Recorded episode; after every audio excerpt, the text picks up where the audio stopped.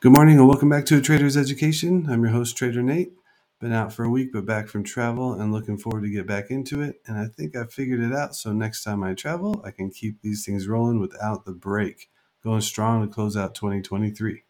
So if you're like me, you're enjoying the earnings season here, enjoy trading it. So I wanted to give you some trade ideas and a look at how I trade both heading into an earnings event and post earnings, using a few examples.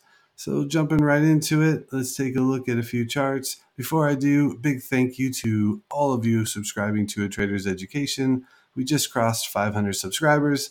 Big news. It's been a great opportunity for me to be able to write for all of you. Looking forward to doing this much further into the future. So, thanks again for being a fantastic audience.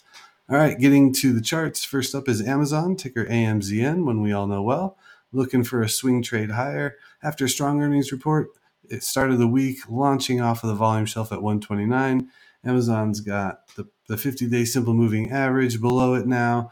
Saw a bullish crossover for the MACD and RSI jumped above 50. All of these are great signs for Amazon, all bullish. And I'm looking for a break above the October 12th high of 134.48. If Amazon pushes through that target, I like a run to 142 pretty quickly. So on a move above 134.48, I like considering buying the 136 strike calls and selling the 142 strike, both expiring November 24th. So this call spread should cost about $2 per contract and gives an opportunity for a $6 total run. So a nice triple there if it does max and run all the way to the 142 strike. Um, I like this consideration for Amazon. Nice bullish setup. We'll see what happens. Next up, though, another post earnings play is SoFi, and this one's going the opposite direction. Hit a nice pre market bounce after a ton of positive news for SoFi, but that only proved to sell off for the rest of the day after that big gap up, got all the way up to 788, and then just sold off continuously. And I think that just keeps going all the way down to the $6 level here in November. So I'm looking at that level for SoFi.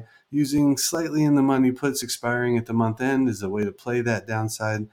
I like the opportunity here. And if you're actually looking for a longer term play, you might get some buying opportunities near $6. So something to consider here with SoFi. If you're looking for an opportunity to play cash secured puts here, let me know. I'd be happy to talk through some details on that as well.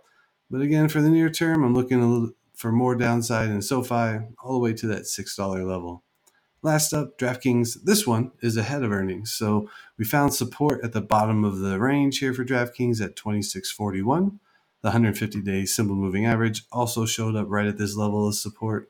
And I look I'm looking for a bounce here and a move back up to the top of the range, which would be at 3032. Uh, that's about a 12% move higher from here. I think there's a chance we can get even higher above that if guidance is strong.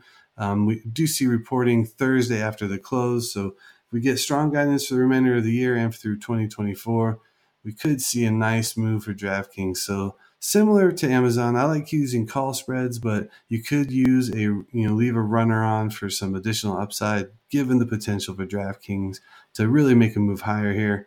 Um, that being said, I do like to use the call spreads with the 30 the 32 strike, you know, right at the top of the range again, and closing out all your positions as you head into earnings and then again leaving maybe a runner if you'd like. But again, really taking advantage of the move up as we head into earnings Thursday is the play.